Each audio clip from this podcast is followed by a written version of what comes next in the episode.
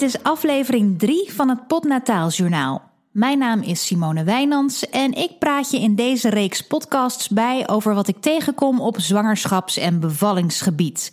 Ik bel met leuke zwangere vrouwen, misschien wel een keer met jou. Ik voer interessante gesprekken met mensen uit de geboortezorg en nog veel meer.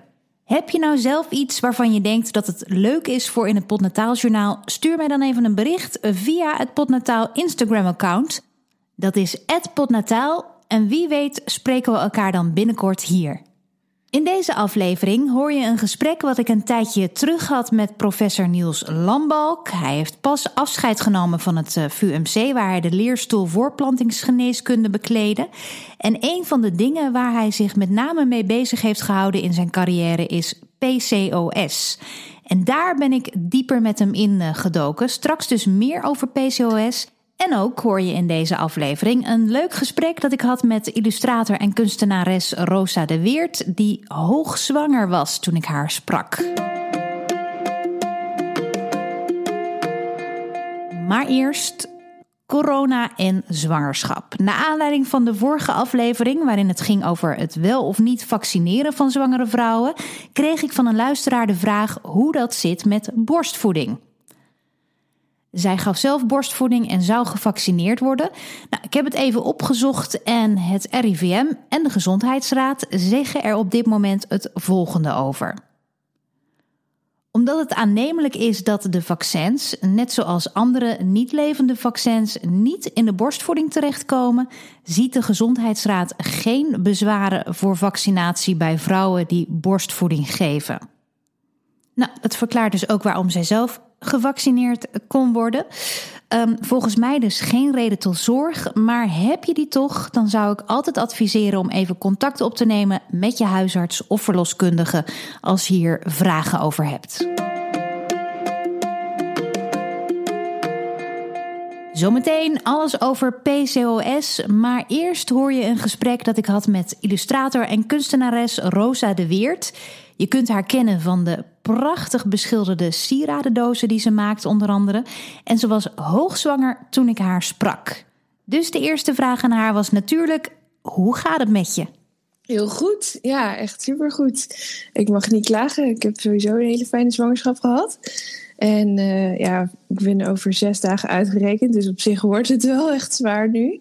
Maar op zich heb ik ook nog steeds hele goede energie. Dus dat ja, dat is echt wel heel fijn. Ja. En uh, ik ben lekker thuis en echt wel rustig aan aan het doen en tot rust aan het komen. Wat ik in het begin heel moeilijk vond, aan het begin van mijn verlof. Want ik ben echt zo iemand die heel graag alles nog wil blijven doen en wil blijven doorwerken.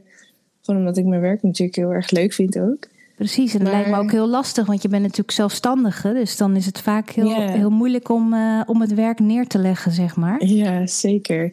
Ja, zeker, als je het zo leuk vindt. En uh, nee, maar ik merk nu toch wel de laatste twee weken of zo dat er een soort van rust over me heen komt. En uh, dat ik taartjes aan het bakken ben. dat soort dingen. Dat je een beetje ja. kan gaan cocoonen. Wat is dit, je ja. eerste kindje? Ja, ja, zeker. Ja, ja. Het is allemaal heel spannend. Ja, ja, ja, ja. En heb je, veel, uh, heb, je, heb je veel ingelezen, veel voorbereiding gedaan? Of laat je het ook allemaal gewoon een beetje over je heen uh, komen? Ja, van allebei wel een beetje. We hebben, we hebben één cursus gedaan online. Het is natuurlijk jammer dat je nu niet zoveel uh, in het echt kan doen. En, en de lactatiecursus had ik gisteravond. Dat was ook wel echt super informatief. Kan ik ook echt aan iedereen aanraden. Die, vooral als je een eerste kindje krijgt, denk ik. Um, en verder heel veel podcasts geluisterd dus. Ja. Dat vond ik echt heel fijn. Veel geboorteverhalen. Maar ja, alsnog... Volgens mij kun je nooit helemaal 100% voorbereiden op wat er gaat gebeuren. Nee, dus. nee het blijft toch wel, uh, wel spannend. Uh, en heb, ja. Je, uh, ja, heb je er wel zin in? Zie je er naar uit? Ja, enorm. Ik ben vooral echt zo nieuwsgierig naar wat we hebben gemaakt. Wat er dan uit gaat komen straks. Ja. Ik vond het zo'n gek idee. Maar ook hoe verder, hoe verder je naar het einde toe komt of zo, hoe, hoe bizarder het eigenlijk wordt. Dat je echt, daar komt er gewoon echt een kind uit straks. Hoe, hoe dan? Ja, ja, ja. En ook inderdaad dat je dan denkt van, oh, maar hoe ziet dat mensje eruit? Dat is ja. gewoon die nieuwsgierigheid, die is zo groot.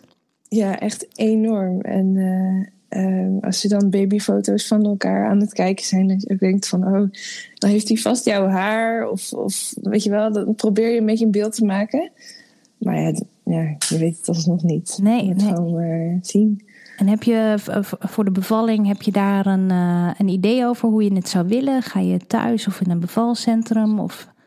Ja, ik wilde heel graag thuis, maar helaas mag dat niet meer, omdat deze kleine boef eh, andersom ligt. Oh Dus, eh, hij ligt met zijn kopje naar boven. Ehm, dus we moeten in het ziekenhuis gaan bevallen. En ik word na mijn eh, eh, uitgerekende datum ook ingeleid, waarschijnlijk. Ehm, tenzij die nog niet heel groot is.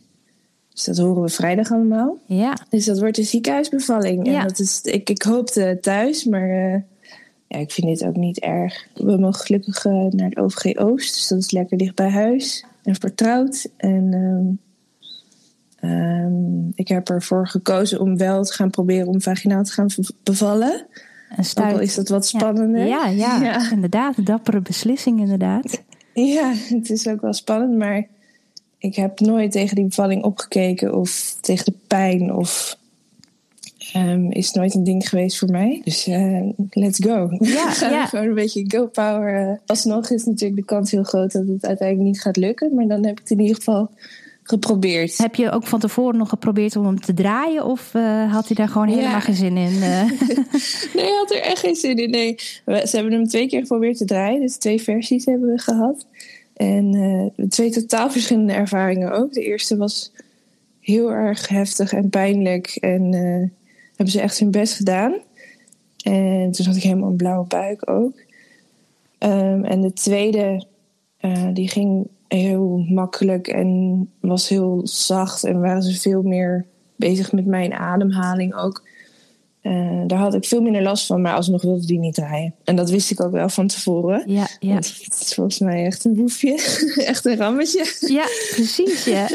ja, ik vond het leuk om ook om jou te spreken. Want nou, we hadden net wel eventjes eh, kort over eh, dat je zelfstandige bent. Maar je bent nou ja, kunstenares, illustrator. Je, maakt allerlei mooie dingen. Kun je een beetje uitleggen wat, wat je precies maakt? Als voor mensen die jou niet kennen. Ehm, ja, ik maak eh, in ieder geval voornamelijk illustraties. En dat is een beetje uitgewaaid eh, naar sieradenkisten ehm, eh, beschilderen. En ondertussen ook sieraden maken. Dus dat, is, ja, dat zijn eigenlijk wel echt mijn twee grote passies. Het illustreren, dus beelden maken en, en sieraden. En dat heb ik nu echt op een voor mij perfecte manier soort van samengewoven. Tot, eh, tot één product in die sieradenkistjes. Ja, daar ben ik heel blij mee. Ja, En dat gaat ook heel erg goed. En het is ontzettend leuk werk om te doen. ik kan me voorstellen dat jij dus ook helemaal los bent gegaan in de babykamer. eh, qua zelf illustreren en eh, versieren. Of, of dat dan weer Dat niet? was wel de bedoeling, ja. Uiteindelijk ben ik dan... Ik ben niet zo goed in nee zeggen. Dus ik ben tot best wel lang nog bezig geweest met opdrachtwerk. En eh, ik heb wel... De commode heb ik een rand opgeschilderd. En ik ben nu het geboortekaartje aan het maken. Lekker last moment. Maar... ehm, Nee, ik had, ik had heel veel wilde plannen. Ik wilde een heel mooi mobiel maken met beschilderde beesten en zo. Maar dat is er helaas allemaal Oh ja. Niet meer van gekomen. En ik ga het me nu mezelf ook niet meer opleggen. Want Nee. ik nu gewoon... eh, Oh, dat herken ik wel. Ik heb ook boven nog een, een mobiel liggen die niet afgemaakt is. Die ik maakte Oh ja. voor, mijn, voor mijn eerste zoontje. Die is nu vijf. Dus eh, nou, dan weet je vast hoe, dat, eh, hoe dat dan gaat daarna. Maar ja, maakt Ja. niet uit. Dat, is, dat hoort er een beetje bij, denk ik uiteindelijk. Je hebt al, iedereen, volgens mij alle vrouwen hebben dan in hun verlof echt honderdduizend plannen, boeken die je nog gaat lezen, films Ja, die je gaat kijken. En uiteindelijk komt het er allemaal niet van. Nee, precies. Nee, en ben je toch te moe en te opgezwollen en wil je met je voeten omhoog op de bank liggen. Precies, ja, ja. Want voel je je wel goed eh, fysiek verder? Ja, zeker. Ja. Ja, het enige waar ik echt best wel een beetje last van heb, is echt veel vocht vasthouden. Dus ik heb hele zware benen die ook wel, waarvan de huid ook wel een beetje pijn doet af en toe, omdat het zo oprekt.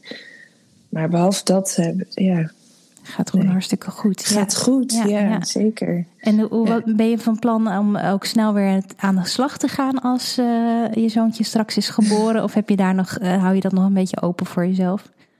Ik hoop dat ik mezelf de, de rust kan geven om echt drie maanden sowieso niks te doen. En dat is wel het plan. Ik heb mezelf wel Eh, ik heb geen opdrachten voor de eerste drie maanden staan. Ik zou zelfs dat kunnen rekken naar vier maanden. Maar ik ken mezelf ook wel een beetje. En waarschijnlijk ga ik, zodra ik me een beetje oké voel, ook wel weer op de bank gaan zitten tekenen met mijn iPad. Maar ja, ik vind het ook zo moeilijk om, uh, om uh, een beeld te uh, te maken van hoe, hoeveel tijd je daarvoor hebt met een kleintje. Dus ik hou dat echt helemaal open. Ja, verstandig. Ja, je weet toch niet hoe dat gaat, de eerste nee, periode nee. en uh, hoeveel energie je nog uh, over hebt. Ik vind het ook helemaal er, niet erg als het gewoon niet lukt. Als ik gewoon drie, vier maanden niks uit mijn handen komt. Dat moet ik ook echt Tuurlijk. voor me houden, dat beeld. Ja. En dat vliegt ook voorbij, die tijd. Dus je moet daar lekker van, ja, van gaan genieten. En heb jij nou nog veel last gehad van deze periode waarin we nu zitten? Natuurlijk met corona. Uh, heeft dat je nog beïnvloed, je zwangerschap? Uh, misschien ook wel je werk? nou, mijn werk gelukkig helemaal niet. Mijn zwangerschap wel een beetje. Maar ik moet zeggen, niet zo heel erg als ik bij sommige anderen hoor. Mijn vriend mocht gewoon mee, gelukkig, waar hij wilde. Tot nu toe. En het enige wat ik heel erg gemist heb, is dat je je buik kan showen aan al je vrienden dat vond ik heel jammer, want je bent toch voor het eerst zwanger en het is allemaal zo bijzonder dat je dat graag wil laten zien. Ja. En uh, we hebben het, ik heb natuurlijk wel contact met, de, met een kleine groep, met je beste vriendinnen en vrienden, maar niet dat je ook even met z'n allen op een terras en dat je kan laten zien uh, ja, dat je trots bent op je buik. Ja, ja. Dat, dat vind ik wel jammer. Ja, maar dat... verder, nee, valt echt wel heel erg mee. Mijn man is, uh, die werkt in de horeca, dus dat is eigenlijk stiekem wel fijn dat hij wat meer thuis is nu. Ja. En straks ook nog. Ja. Uh, dus dat is stiekem een beetje een voordeel bij. Voor hem ook een heel groot nadeel hoor, natuurlijk. Maar we genieten ook wel uh, lekker van nu tijd samen. En nu is afwachten wanneer het dan gaat gebeuren. Dat is ja. uh, zo spannend. Maar je nog geen oefenweeën of zo gehad. Uh, dus het is nog, nee, nog helemaal rustig. Nog geen gerommel. Nee, nee, nee, want het was inderdaad ook nog even zo van. Nou, ik dacht ik nog, voor hetzelfde geld kom je wel helemaal niet in deze meeting. Want is het gewoon bezig. Ja. Dat had gekund in theorie. Dus, of dat het nu gebeurt, dat zou wel helemaal uh, zou spannend zijn. Ja. oh, nee. Ja, precies. Oh jee. Nee, maar zover komt het niet. Maar ik vind, vind het leuk uh, om je gesproken te hebben. En uh, nou, ik ga het in de gaten houden. En nou, mocht je tussendoor tijd hebben, en, dan laat zeker even weten hoe het gegaan is. Maar ga vooral lekker ja. genieten van de babybubbel straks. Dankjewel. Ja, dank je. Gaat echt lukken. Je hoorde Rosa de Weert. Ga naar rosadeweert.com of @rosadeweert op Instagram om te zien wat voor moois ze allemaal maakt. Ik zal ook even een link in de show notes zetten. En meteen ook geweldig nieuws, want ik kreeg een appje van haar dat ze op 31 maart is bevallen van een gezonde zoon met de naam Berend. En ze schrijft: Het was een heftige bevalling, maar dankzij het fantastische artsenteam is het helemaal natuurlijk gelukt. Nou, super mooi nieuws. Van harte gefeliciteerd. Voor we het gaan hebben met professor Niels Lambalk over PCOS, gaan we er heel eventjes tussenuit voor een kort moment met de sponsor Auto.nl. Wist je dat je als je een keizersnede hebt gehad, je niet direct achter het stuur mag stappen? Het is niet bij de wet verboden, maar stel je bent nog niet helemaal goed hersteld en je krijgt vervolgens een ongeluk, dan kan dat een reden zijn voor je verzekeraar om de schade niet te vergoeden. Dus ik zou zeggen, check dit eventjes goed bij je verzekeraar. Even een tip van mij. En uh, misschien rij je nu wel in een auto rond die ja, leuk was toen je nog geen kinderen had, maar kun je inmiddels wel wat meer ruimte gebruiken? Kijk dan eens op auto.nl. Ze hebben een enorm aanbod aan auto's. Je kunt gewoon vanaf je eigen bank thuis een leuk exemplaar uitzoeken. Je hoeft er dus niet fysiek voor naar een winkel. Ja, en hoe zit dat dan met proefrijden? Vraag je je natuurlijk meteen af. Dat kan dus ook gewoon. Je krijgt hem namelijk gewoon een paar weken thuis op proef. Nou, dat is nog beter dan een proefritje bij een dealer. Makkelijk en veilig. Ik zou zeggen, check it out. Ga naar auto.nl als je meer wil weten. Auto.nl En dan nu snel weer verder met het Potnataaljournaal.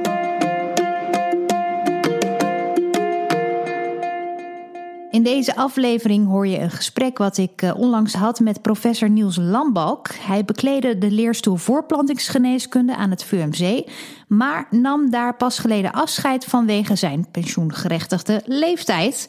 Een heel interessante man met ontzettend veel kennis. Zoveel dat ik daar ook nou ja, haast wel een hele podcastreeks van zou kunnen maken. Maar dat hebben we natuurlijk niet gedaan. Een van de dingen waar hij zich met name mee bezig heeft gehouden in zijn carrière is PCOS. Misschien heb je er wel eens van gehoord. Misschien heb je het zelf. Ik ben er in elk geval dieper met hem ingedoken. Hij was net zijn bureau aan het uitruimen toen ik hem sprak, maar achter de geraniums kruipen, dat doet hij zeker nog niet voorlopig. Ik heb nog uh, negen uh, promovendi de aanstaande paar jaar. En in de regel ga je zo'n vijf jaar, kun je nog zo'n vijf jaar nadat je met emeritaat gaat, dit soort werkzaamheden afronden. En verder ben ik hoofdredacteur van het, het blad Human Reproduction dat, dat heeft natuurlijk niks met waar ik nu nog werk te maken, maar dat deed ik erbij. En uh, dat is iets wat ik nog wel een paar jaar blijf doen. En dat neemt uh, gaandeweg steeds meer tijd in beslag. Daar ben ik heel druk mee. Dus uh, nee, ik, ja, het is een, een langzame uitschuiven van, van, van het werk. Maar het is niet een hele abrupte stop. Dat, uh, dat kan ik iedereen verzekeren. Ja, nee, ik kan me ook voorstellen dat dat ook niet kan. Als je zo lang zo uitgebreid onderzoek hebt gedaan en zo hierin zit, dan, dan kun je daar niet definitief afscheid van nemen en gaan vissen. nou, er zijn collega's van mij die dat wel gedaan hebben en daar ook heel veel plezier van hebben hoor. Dus ik, ik, heb, ik ben er zelf niet zo ja, eh, erg mee bezig. Het is eigenlijk een natuurlijk proces. Als, mij, dat, als dat mijn situatie was geweest, had ik daar ook vrede mee gehad. Het is, ja, ik, weet je, ik ben, uh, ik, ik ga nu al zes jaar langer door dan, zeg maar, degene van wie ik op deze afdeling het ooit heb overgenomen.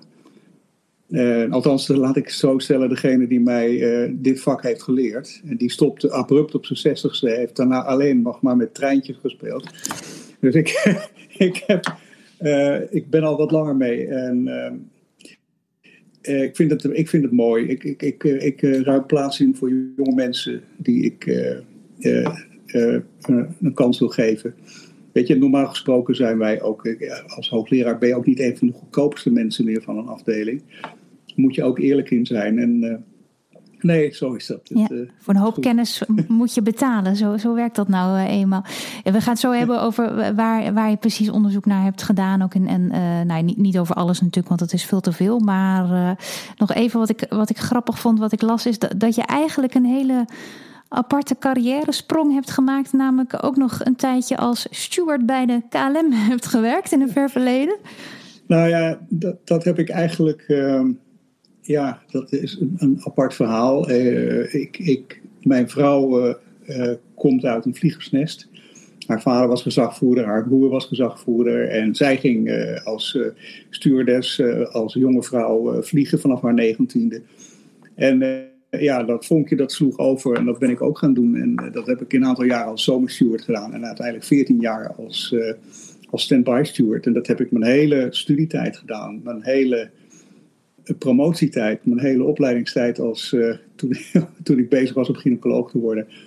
En dat heb ik eigenlijk altijd bijgedaan. Uh, tot in 1992 de zaken bij de KLM ook toen er zo slecht voor stonden dat ze heel erg weinig werk hadden. En toen ben ik gestopt. Het geeft je gewoon toch wel een hele brede kijk op het leven. Je hebt best wel eh, in hele andere omstandigheden de wereld over gereisd en dingen gezien. En ik heb daar nooit spijt van gehad dat ik dat gedaan heb. Ik zou het zo morgen weer kunnen doen. Ja, snap ik. Lijkt me ook een prachtige, prachtige baan. Een, mooi, mooie bijbaan was het op, op een gegeven ja, moment. Zeker, dus, ja. Zeker, ja, ja. en nu heeft, eh, heb je veel onderzoek gedaan. Dus uh, weet je heel veel over hormonen en meerlingenzwangerschappen, heb ik begrepen. Maar ook veel over PCOS.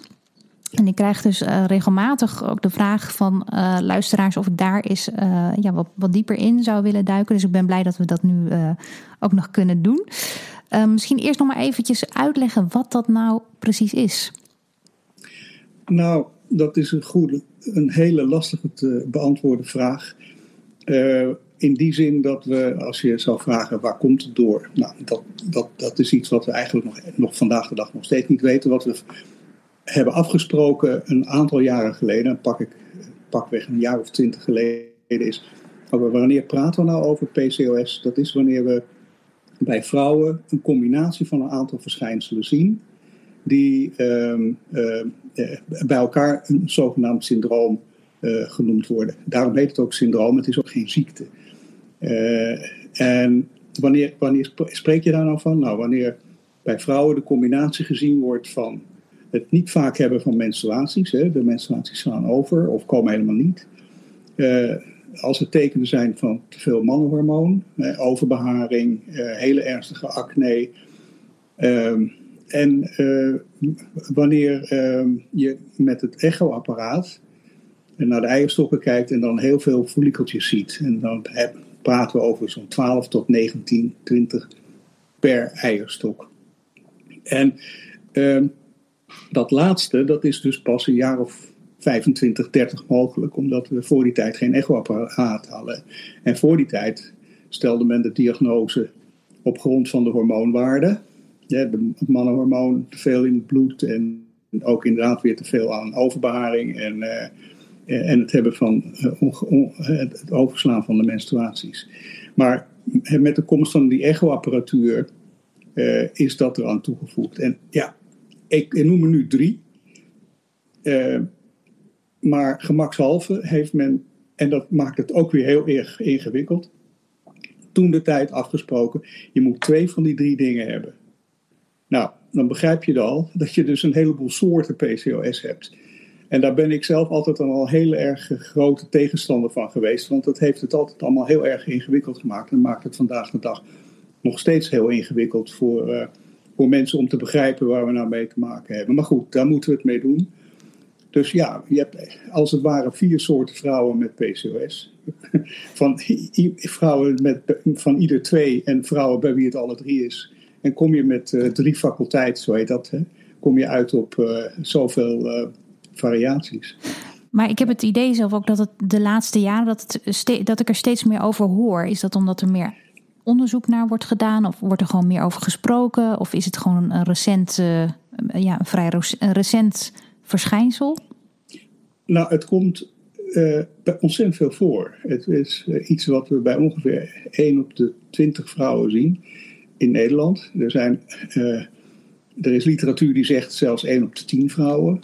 En dan praat ik wel over landen als het Verenigd Koninkrijk, Amerika, Australië. Ik zal zo proberen uit te leggen waarom ik denk dat dat daar vaker gezien wordt. En het is iets wat problematischer wordt als vrouwen overgewicht hebben. Ik zal het proberen uit te leggen. Op het moment dat je een patiënt hebt met PCOS die die drie dingen heeft die ik net noemde: hè, overbeharing, het wegblijven van de menstruaties en uh, die kiesten in de, of de follikeltjes in de eierstokken. Als die mevrouw overgewicht heeft dan, en ze valt ongeveer 5% af, dan gaat ze een menstruele cyclus krijgen. En dan is het probleem waarvoor ze naar de dokter gaat, eh, dat is, ik wil kinderen, of ik wil, dat ik wil weten waarom mijn menstruaties niet komen, of ik wil zwanger worden en het lukt niet omdat ik niet menstrueer, is eigenlijk al opgelost. Nou, dat, dat dikker worden, de bijdrage aan overgewicht op het, op het hebben van, die, uh, van het wegblijven van die menstruaties, is iets van deze tijd. Eh, eh, het is een, dat er meer mensen een hoger, te hoog BMI hebben. We, we, hebben veel meer mensen met overgewicht. Dus spelen bij veel vrouwen, speelt dat nu veel meer een probleem dan pakweg 100, 200 jaar geleden. En, um, maar is het probleem dan wel uh, eh, PCOS of is het probleem dan de, het overgewicht, zou je dan bijna kunnen zeggen? Nou, nee, kijk, je, hebt ook, je, je kan heel goed PCOS hebben met normaal gewicht. Dus het overgewicht maakt geen onderdeel uit van de diagnose. Alhoewel in ieder artikel, ook in de lekenpers, overgewicht genoemd wordt als onderdeel van PCOS. En dat is dus een misvatting. Nee, overgewicht maakt dat je er een verschijnsel bij krijgt. En dat is dat je menstruaties wegblijven. Maar je hoeft het niet te hebben om PCOS te hebben. En een van de redenen dat dat hele hoge percentage wat ik net noemde, zoals Engeland en eh, Verenigde Staten en Australië, eh, 1 op 10 of nog vaker, daar veel meer voorkomt. En dus daar veel meer overgewicht is. Dus dat is de norm. En ja, ik kan vertellen, de afgelopen 30 jaar in mijn praktijk. Nou, ik denk ongeveer 6 à 7 van de 10 PCOS-patiënten niet, uh, geen overgewicht hadden. Dus dat is met wat ik gezien heb, maar dan ben ik natuurlijk wel bevoorrecht in een gebied van Nederland, zeg maar de regio Amsterdam, waarbij overgewicht anders dan bijvoorbeeld in uh, het oosten van het land, Groningen, Drenthe, waar overgewicht veel erger is. Hier waarschijnlijk een selecte groep patiënten zie, maar het is een misvatting dat overgewicht substantieel een onderdeel is van PCOS. Het enige wat je kan, zou, kan zeggen is, nou ja, op het moment dat je dat hebt, uh, dan uh, kan het je vruchtbaarheid wel weer vergroten wanneer je Ja. afvalt. Ja, exact. En, en dat is ook waarom ik uh, stel dat het verschijnsel PCOS, om, om ermee naar de dokter te gaan, een verschijnsel van deze tijd is. En je moet je voorstellen dat het een aandoening is die wij in Nederland dus bij 1 op de 20 vrouwen zien. Dat is ontzettend veel. En als je, als je het hebt en je gaat bij een bushalte staan, is er één andere mevrouw die het ook heeft. Maar dan zijn er waarschijnlijk ook heel veel vrouwen die niet weten dat ze het hebben, denk ik. Exact. Er zijn heel veel vrouwen met normaal gewicht die daardoor een normale cyclus hebben, maar waarschijnlijk wel PCOS hebben, uh, omdat ze, uh, uh, als je met de echo zou kijken, die follicels zou zien. En als je in hun bloed zou meten naar mannenhormoon, of goed zou kijken of ze een beetje overbeharing hebben, ja, hyper overbeharing hebben. Maar die gaan misschien om andere, misschien naar een dermatoloog, of die gaan helemaal niet naar de dokter. En dan, kijk, en, het, wat, wat, want ik zei net in het begin, PCOS, we weten niet hoe het komt. Wat we wel weten is dat je ermee geboren wordt. Het is niet zo dat het komt doordat jij verkeerde dingen eet of dat je. Het, um, de erfelijkheid van PCOS is net zo groot als van lichaamslengte. Nou, ik hoef niemand meer uit te leggen dat dat duidelijk erfelijk is. Als je twee lange vaders en moeders hebt, ben jij een lang kind. Op, op een enkele uitzondering na. maar eh, dat, is, dat is ongeveer met een erfelijkheid van 80%. Dat is dus vergelijkbaar met lichaamslengte. Dan moet je dus voorstellen dat iets wat zo erfelijk is, wat bij 1 op de 20 vrouwen voorkomt, uh, werkelijk een nadelig effect op de vruchtbaarheid zou moeten hebben. Dat is in één, twee generaties uitgestorven. Dus dat was het niet tot 100 jaar geleden. Tot, tot 100 jaar geleden liepen er in de hele wereld allemaal vrouwen rond met PCOS, met een cyclus, omdat ze geen eten hadden en geen overvoeding hadden. En, en wat, maar wat ze wel hadden, was uh, een beetje te veel mannenhormoon. Nou, daar hadden ze misschien toen geen last van, overbaring. En nee, daar hadden ze zelfs plezier van. oh ja? Door, ja, want door een hogere mannenhormoonwaarde hadden zij meer spiermassa en zijn ze sterker. En konden zij misschien uh, weerbaarder zijn uh, in, in, in zichzelf te verdedigen, maar ook harder werken op het land en et cetera. Dus ik, heb, ik probeer PCOS-patiënten ook altijd een beetje met die take-home message naar huis te laten gaan. Oké, het is vervelend. Je wordt niet zwanger. Maar vergeet niet dat je waarschijnlijk iets hebt wat tot heel recent een voordeel had in de evolutie. Maar ja, vrouwen die, die er mee, mee zitten en bij, uh, bij jou komen of bij, bij een andere uh, behandelend arts, ja, die willen natuurlijk gewoon zo snel mogelijk zwanger worden. En die willen ja. horen. Uh, nou, waarschijnlijk het liefst hier is een medicijn, ja. slik dat en je bent zwanger volgende maand. En maar... dat, dat is dus ook gelukkig zo. Ik bedoel, we, vrouwen met overgewicht raden we absoluut aan. Probeer eerst af te vallen. 5%, 5% is maar weinig hoor. En dan, dan ga je.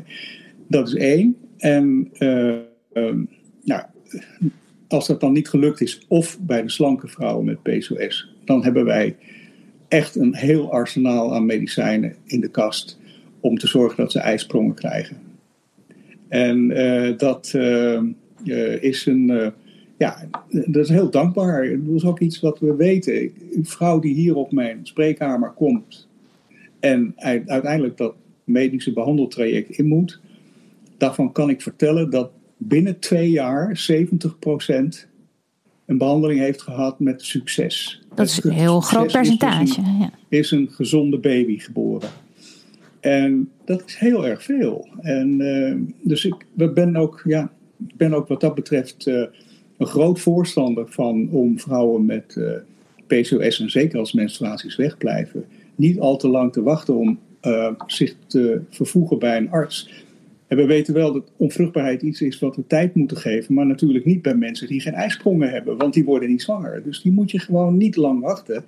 Die kunnen na twee, drie maanden, als je menstruatie na het stoppen van de pil wegblijft, dan ga je naar de huisarts. Die kijkt even wat je hebt. Die kan misschien al wat verder als hij van mij wat geleerd heeft.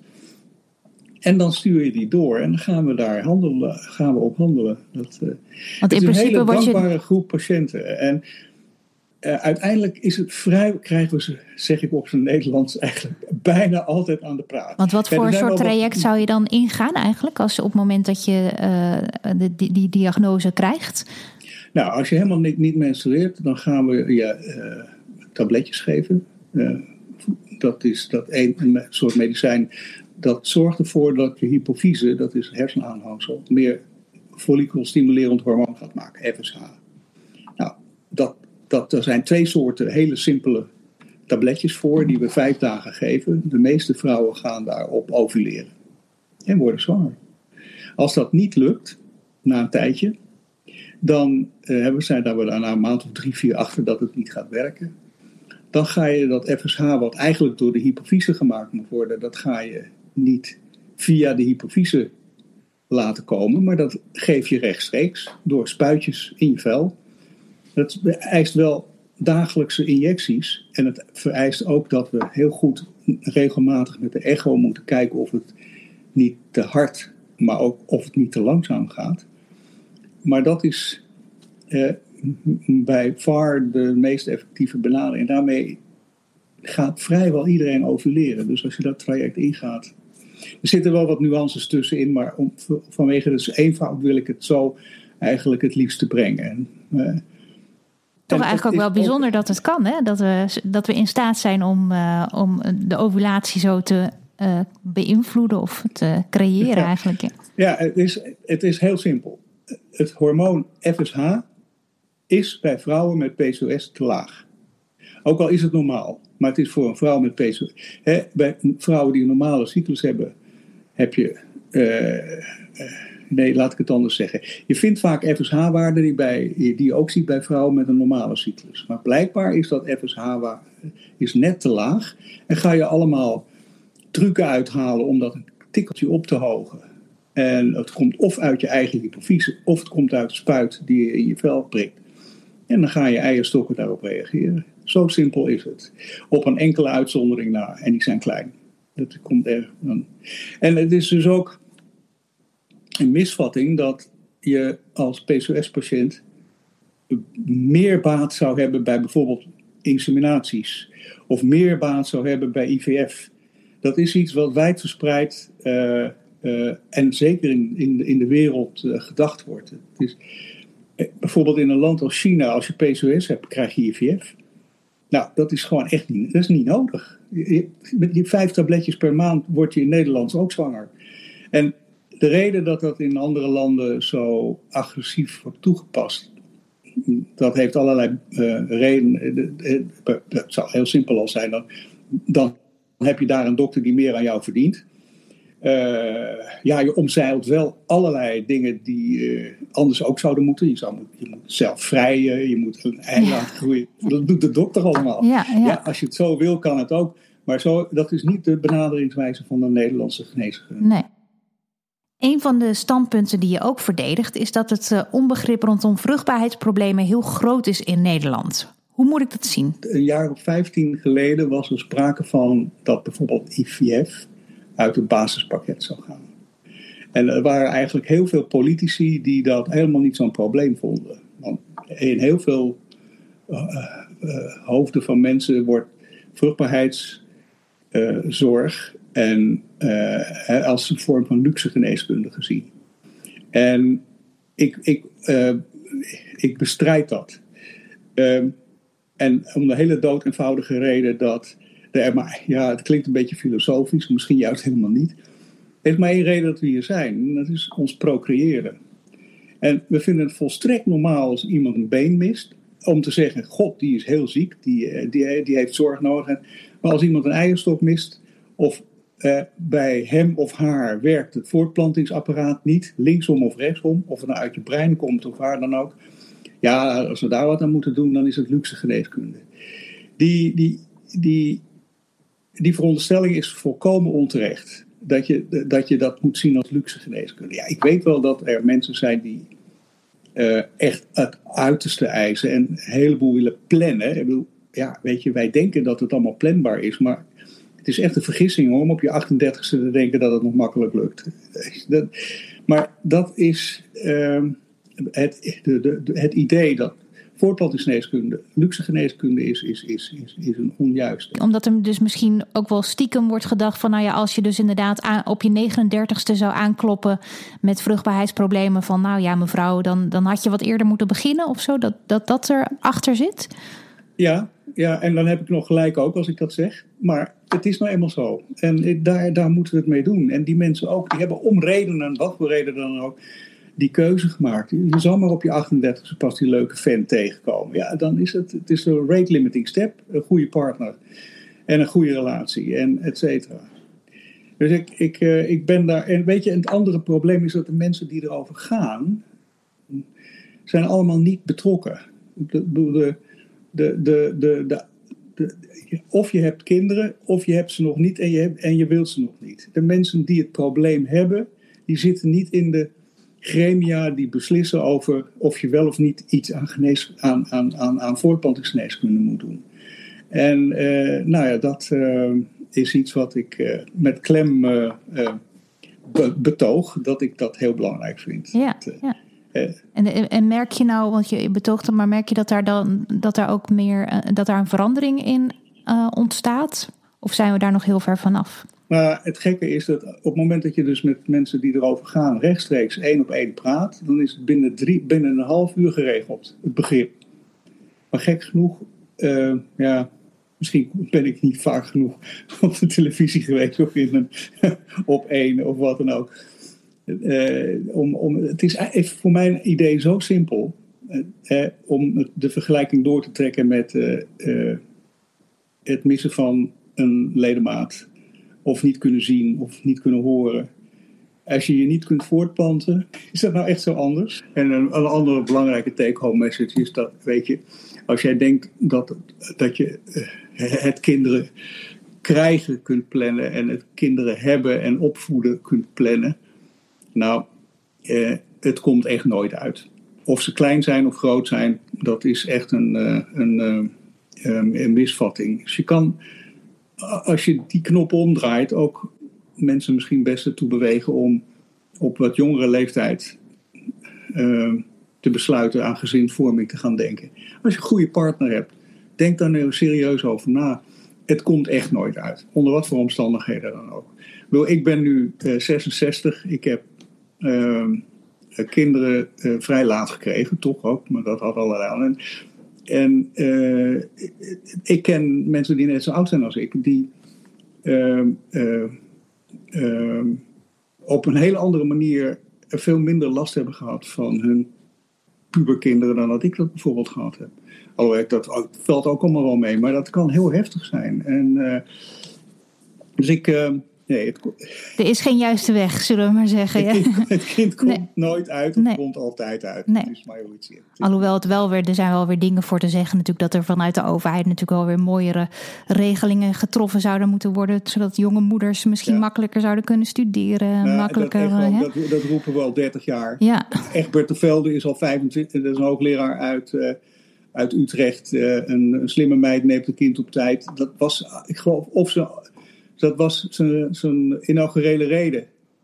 Nou, dat is al 30 jaar geleden en er is echt geen barst veranderd. Nee, waarom leren we daar niet van? Hoe kan dat nou? Ja, ja nee, ik weet ja, niet. Ja, ik denk toch dat iedereen uh, uh, tot heel recent dacht: Weet je wat, ik wil wereldreizen maken, ik wil, uh, ik wil zoveel, ik wil zoveel. En dan uiteindelijk gaan we eh, cocoonen als geen anders. Ja, en dat, dat resulteert wel weer, tenminste, het is nog niet helemaal uh, wetenschappelijk uh, bewezen, geloof ik. Maar de, de, het wijst er wel op dat we wel een soort van babyboom hebben nu in deze tijd. Was, hè? Ja.